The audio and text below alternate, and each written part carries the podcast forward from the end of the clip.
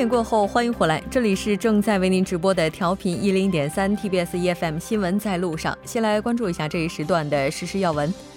根据法新社报道，美国国务卿蓬佩奥于美国当地时间五日凌晨离开美国华盛顿，前往平壤。此行也是他的第三次访北，将为各方有关实现北韩无核化、构建和平机制进行磋商，并指明方向。其中最大的争论点是得到北韩方对核申告表和无核化时间表的答复。今年韩国的出生率预计会下到一人以下，因此总统直属的低生育高龄社会委员会推出了增加男性产假、缩短八周岁以下子女的父母上班时间等政策。委员会介绍，该政策的核心是提高生活质量，打造低负担养育孩子的环境。五日，韩国雇佣劳动部公开了韩国劳动市场的《韩国劳动市场现状手册》。根据公开的内容，蔚山劳动者平均月薪为四百二十四万一千韩元，居全国首位。按月劳动时间计算，首尔最短为一百六十六点三小时。中国和美国互征高额关税的前一天，中国外交部发言人陆康在例行记者会上表示。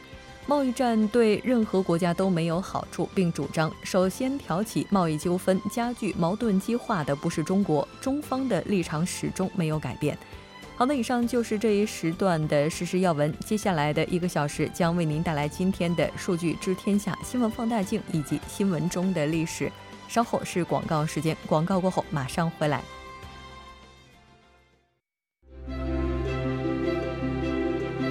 得数据者得天下，知数据者知天下。数据知天下。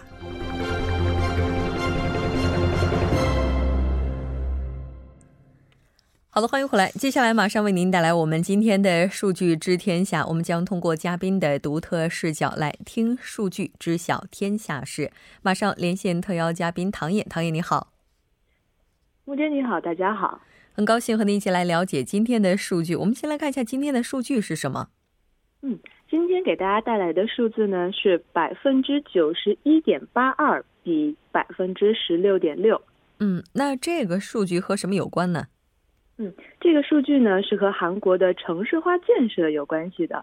呃，本月二号呢，韩国的国土交通部为调查城市人口及面积等一般状况。呃，及其呢这个土地用途、地区和区域现状等，发布了二零一七年城市规划现状统计。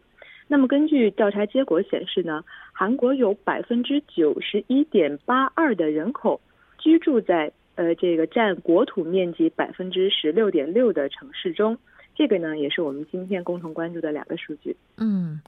那其实韩国的国土面积呢是十万六千一百零八点八平方公里，那这当中城市大概占到了多少呢？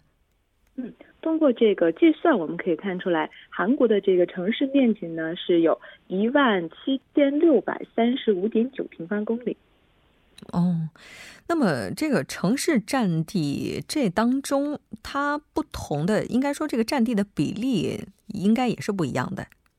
是的，我们看到城市呃这个用地呢，其实多种多样哈，有工业、有居住、有这个商业等等方面。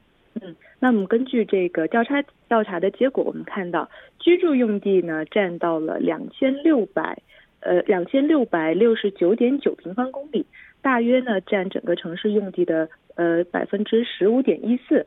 商业用地呢约为三百三十点九平方公里，占百分之一点八八。而工业用地呢为一千一百八十一点五平方公里，占到了百分之六六点七零，而绿地面积有呃这个一万两千六百一十六点七平方公里，占大部分占到了百分之七十一点五四，而未指定用地呢有八百三十六点九平方公里，占到了四点啊百分之四点七四。那我们可以看到，韩国的这个城市用地中，绿地面积所占的这个面积还是特别大的，也可以看出政府和社会是非常重视这个环境保护和居住环境的。嗯，是的，没错。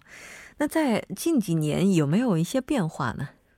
嗯，我们与这个二零一六年相比，韩国的这个城市土地用途方面呢？呃，在居住用地和工业用地是这两块呢，分别增加了三呃二十三点零和十四点七平方公里，而绿色用地和未指定用地呢，分别减少了九点零和四平方公里。从整体来看呢，是有一个呃增加的，是增加了约二十六点四平方公里，而非城市用地中呢，管理区域减少了这个二十六点九平方公里，自然环境保护区域呢也减少了十点六平方公里。那么与之相反的是，这个农林用地呢增加了六十点二平方公里。这个变化呢，也是根据这个韩国的城市郡县管理规划再调整的一个相关规这个规定而这个布局的。那么在城市呃县郡这个规呃管理规划实施中呢，河川、绿地、道路等方面呢，比起前年都有不同层程度的一个增加，而公园用地呢，则减少了呃十八点四平方公里。嗯，是的。其实韩国目前从人口分布上来看的话，应该说还是比较多的集中在大城市。就像您今天提到的这个数据这样，我们也来看一下人口所在的这个位置有哪些变化。嗯。根据这个韩国城市化人口比例图哈，我们可以看出来，韩国呢在上世纪的六十年代的时候呢，只有百分之三十九点一五的人口居住在城市中。那么随着六七十年代经济的这个飞速发展和一系列城市化运动的开展呢，到二零零五年已经有百分之五十呃九十点一二的人口居住在城市里了，而从这个零五年以后到一七年的时候呢，这一数值基本上是一个保持一个稳定的这个发展的势头。相比于二零一六年呢，二零一七年里又新增了七万三千八百二十四名城市人口。那么韩国呢，有这样算下来的话，哈，韩国有四千七百五十四万。两千九百六十一人都居住在城市里，占到了总人口的这个百分之九十一点八二。嗯，虽然说此前呢有这个趋势说开始人口向这些中小城市分散，截止目前看来，从这个数据上的话，应该说这个趋势还是没有那么的明显。在土地的用途上来看的话，它有什么样的特点呢？嗯。在已决定的城市呃郡县规划实施面积中呢，呃，一共是有七千四百三十五平方公里。那么其中有两千三百五十二点一平方公里呢是用于交通设施建设，所占的比例是最大的。呃，防灾建设呢为，呃，防灾措施的建设呢为两千两百一十三点八平方公里。呃，空间设施呢占到了一千四百七十八点八平方公里。那么其次呢是公共文化体育设施、呃流通及供给设施以及环境设施和卫生保健设施，那么分依次排开。呃，其中呢就是咱们刚才提到的这个交通设施建设呢所占的比例是比较大的。嗯。应该说，所谓的这些便民设施，它的整体建筑面积还是占有相当高的一个比例。但我们也了解到，长期未执行的这个设施当中，公园占的是比较多的。嗯，是的，在这个城市郡县规划设施中呢，十年以上长期未解决的设施里，呃，公园用地占了四百零三点九平方。平方公里，其次呢，分别是公路、游乐园、绿地、河川和广场。那么从地区上来看呢，未执行的设施中最多的是京畿道，有一百零二点一平方公里左右面积的土地呢，呃，未得到妥善解决。接下来呢是庆尚北道、庆尚南道、全罗南道和釜山广域市分列呃第二到第五位。嗯，是的，没错。当然，这样的一个统计数据可能会给接下来的整体的国土规划提供非常重要的参考。非常感谢今天唐叶带来的这一期连线，我们下期再见。谢谢，再见。接下来来关注一下这一时段的路况、交通以及天气信息。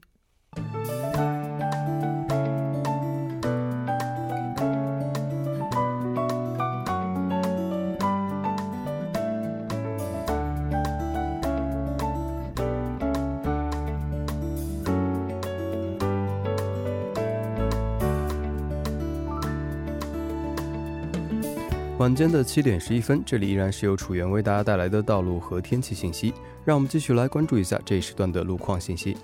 在西部干线道路成山大桥至安阳方向，稍过成山大桥的一车道上面，之前发生了车辆追尾事故，后续路段拥堵严重。相同方向金川桥的位置，由于车流的汇集，该路段也是发生了拥堵。相反方向金川桥至成山大桥南端的路段，由于受到流量大的影响，出现了交通停滞。接下来是在彭塘水西路青潭大桥方向长址进出口至滩川一桥青潭大桥南端至北端路段，由于晚高峰的关系，道路拥堵。相反方向青潭大桥北端至南端路段也是由于压力比较集中，拥堵情况较为严重。下一则路况来自于江边北路九里方向嘉阳大桥至杨花大桥路段，由于车流增加，发生了拥堵。发生在圣水大桥附近一车道的交通追尾事故，目前已经得到了及时的处理。不过受事故余波的影响，截至马浦大桥的位置，交通拥堵。相反方向，东湖大桥至成山大桥路段，由于车流汇集，出现了车行缓慢。还请各位车主朋友们参考以上信息，注意安全驾驶。好的，让我们来关注一下天气。由于东海上的高气压影响，全国各地呈现多云天气，东风的流入造成大气的不稳定。今天晚间，包括首尔在内的多处内陆地区将会迎来较强的阵雨。明天，由于高气压的持续影响，全国依然是以多云天气为主。来关注一下首尔市未来二十四小时的天气情况。今天晚间至明天凌晨多云，最低气温二十一度；明天白天多云，最高气温二十七度。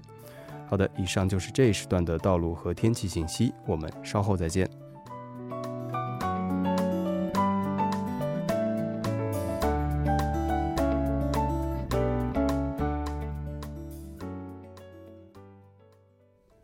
好了，欢迎回来，多角度、全方位为您深入剖析韩中两国实时热点焦点。今天我们要讨论的话题呢是艺人特权特惠风波。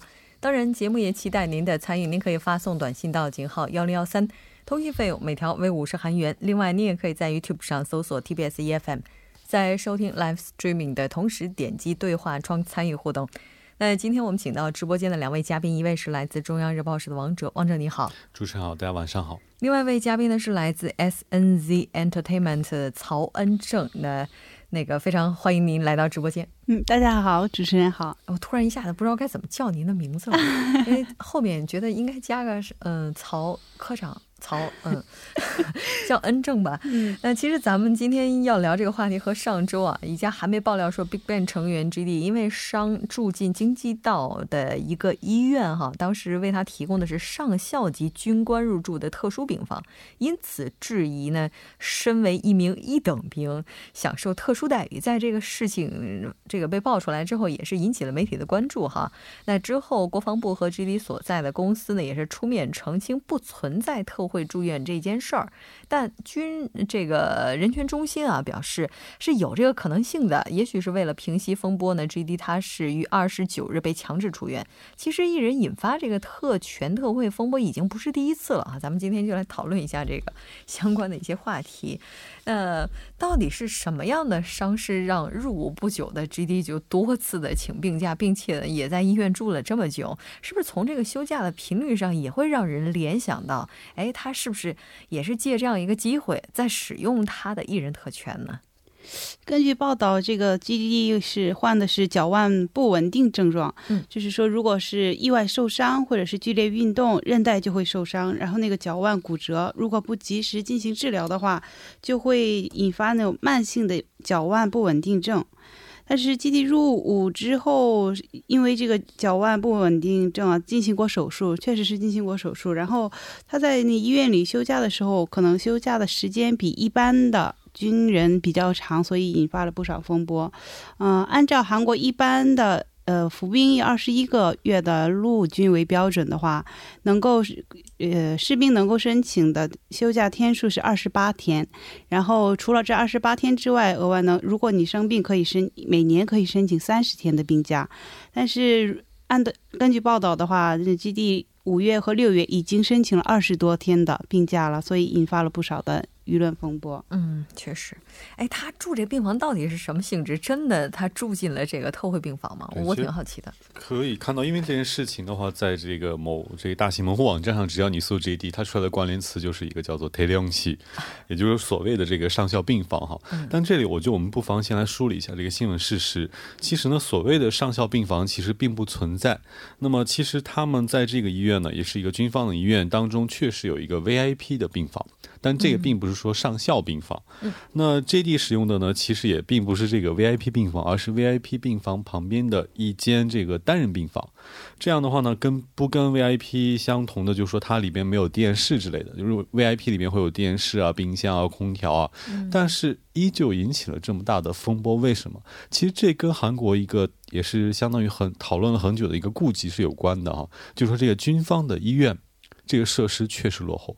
这可能咱们中国朋友有点不可思议哈，因为在咱们中国所有的医院当中，反而说好的医院一般都说什么解放军什么什么医院，嗯，这种在各地都属于最好的医院。但在韩国这个情况正好相反，这医院里不但是医疗人员缺失，而且这个医疗设施确实也很不好。因为其实这次说实话，让很其他很多当兵的这个普通士兵不满的一点就是说，G D 可能。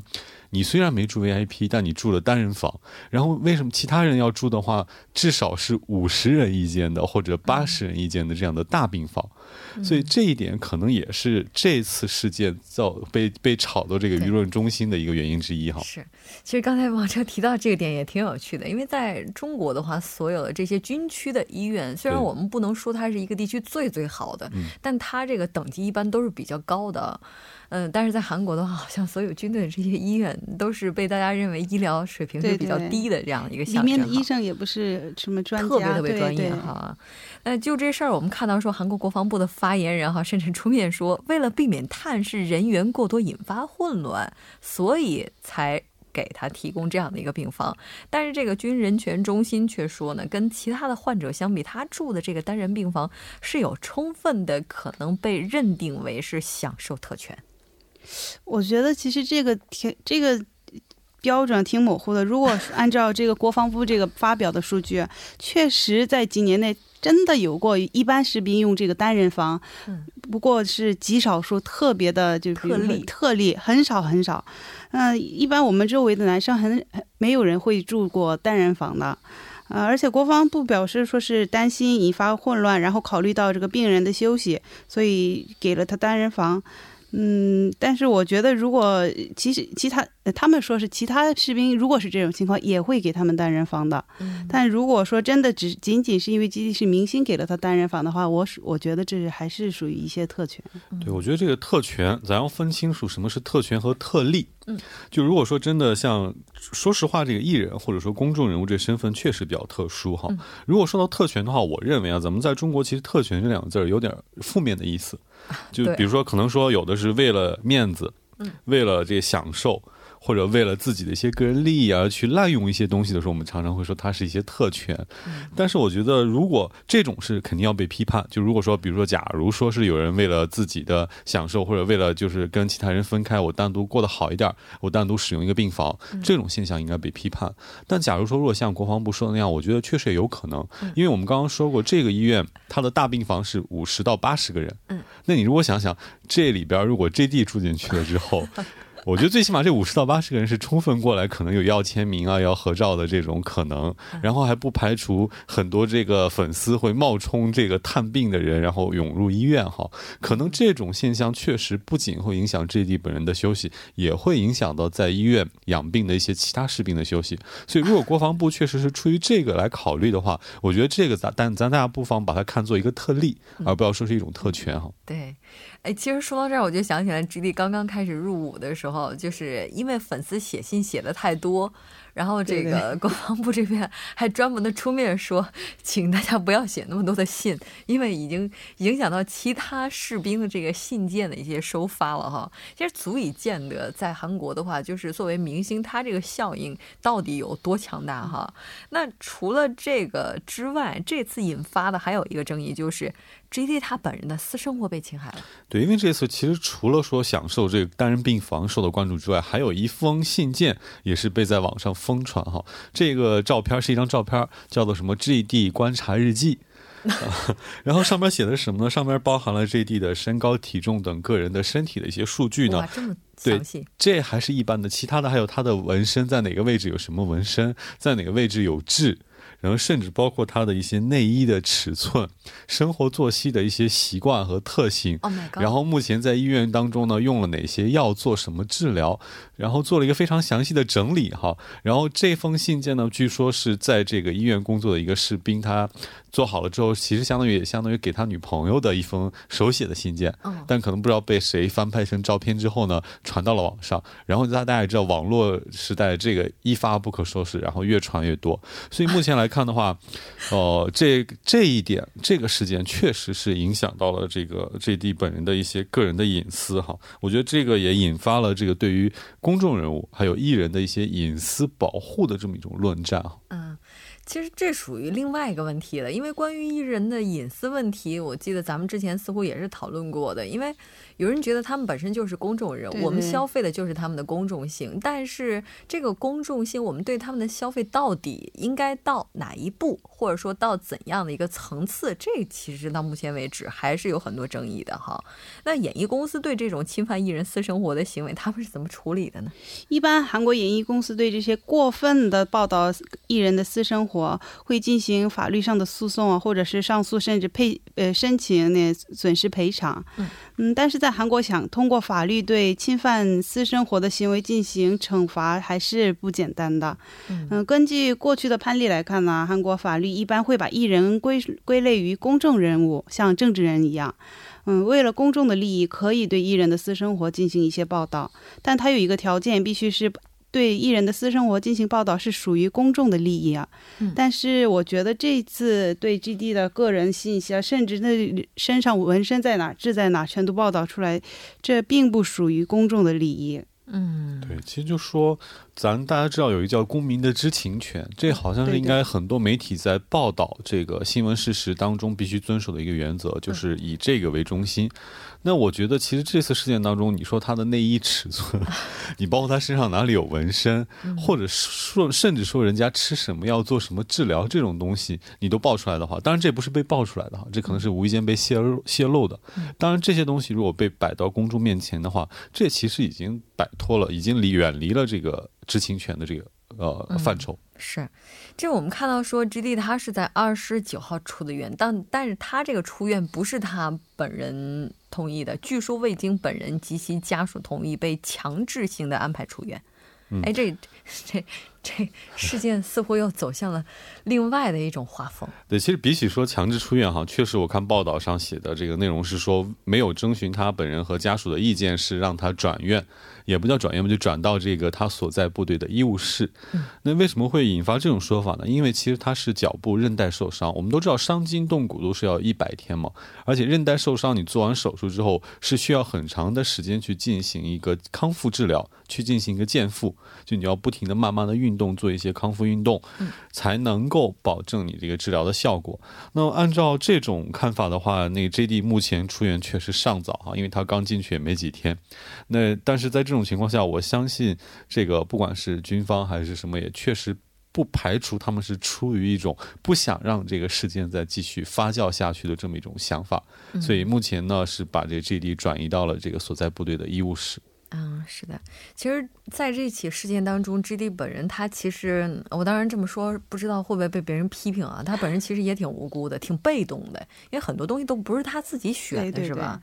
那娱乐公司对待类似的这样的一些现象啊，就比如说，就已经引发舆论争议了，而且已经上升到军事问题了，是吧？那这个危机公关 接下来能怎么做呢？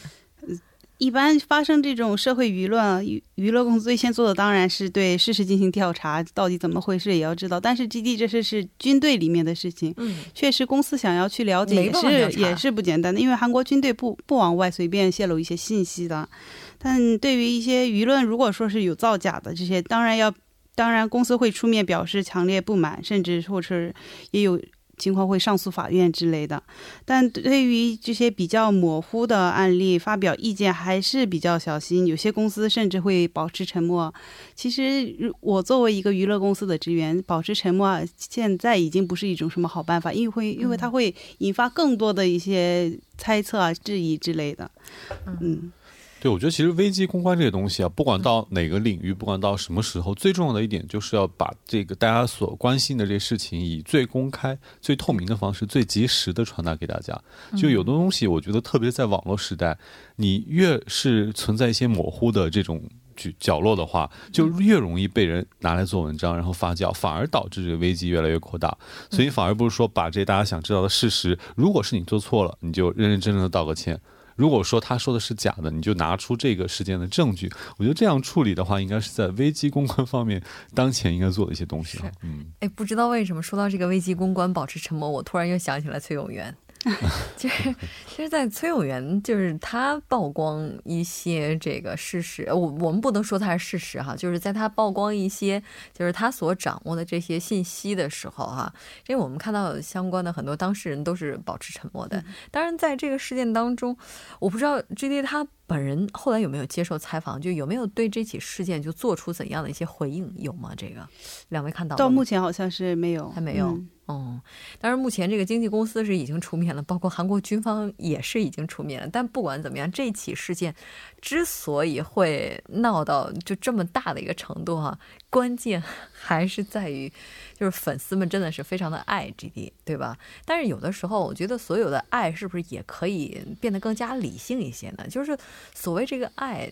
我们是不是也可以就保持一定的距离，也给他一些生存的空间，让他可以去呼吸的？